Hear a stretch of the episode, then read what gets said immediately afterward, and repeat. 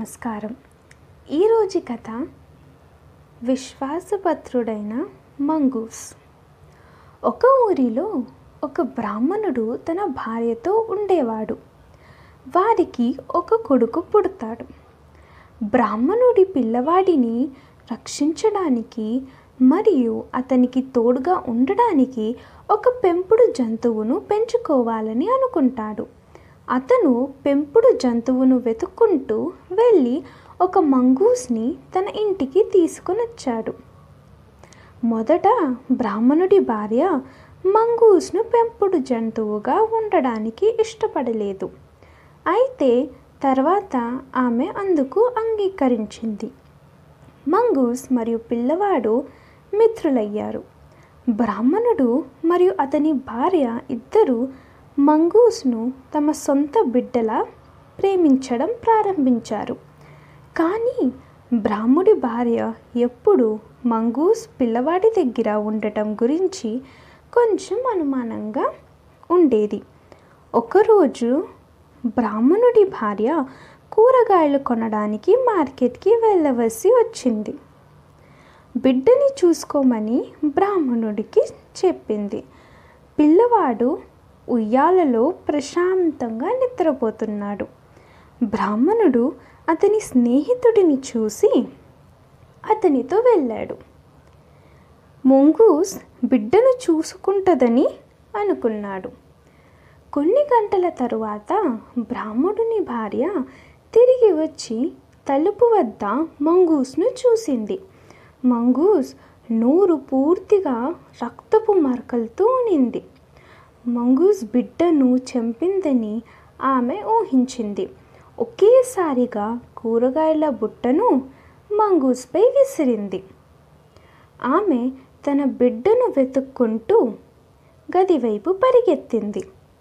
మరియు ఆమెను ఆశ్చర్యానికి గురి చేసింది. పిల్లవాడు ఇప్పటికీ ఉయ్యాలలో నిశ్శబ్దంగా నిద్రపోతున్నట్లు చూసింది. అయితే నేలపై చనిపోయిన పాముని చూసింది. బిడ్డను కాపాడేందుకు మంగూస్ పాముపై దాడి చేసి చంపిందని ఆమెకు అర్థమైంది. ఆమె ఘోరమైన తప్పుని గ్రహించింది.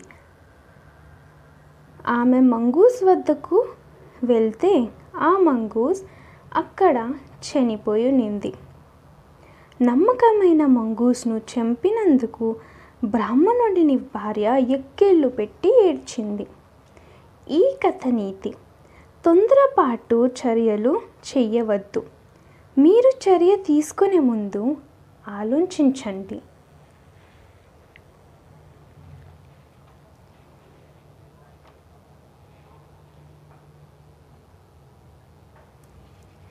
బ్రాహ్మణుడిని భార్య ఒక్కసారి ఆలోచించుంటే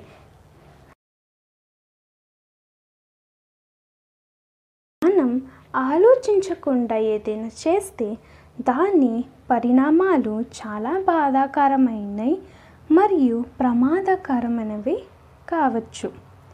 ఆ మంగూస్ నోట్లో ఉన్న రక్తం తన బిడ్డది కానవసరం లేదని ఆమె ఆలోచించుంటే ఆమె ముంగూస్ని చంపుండేది కాదు.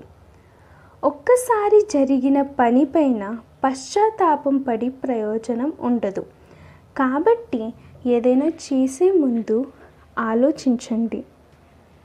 ఆలోచించే ఏ విషయానికైనా ముందు వెళ్ళండి. ఈ కథ మనకు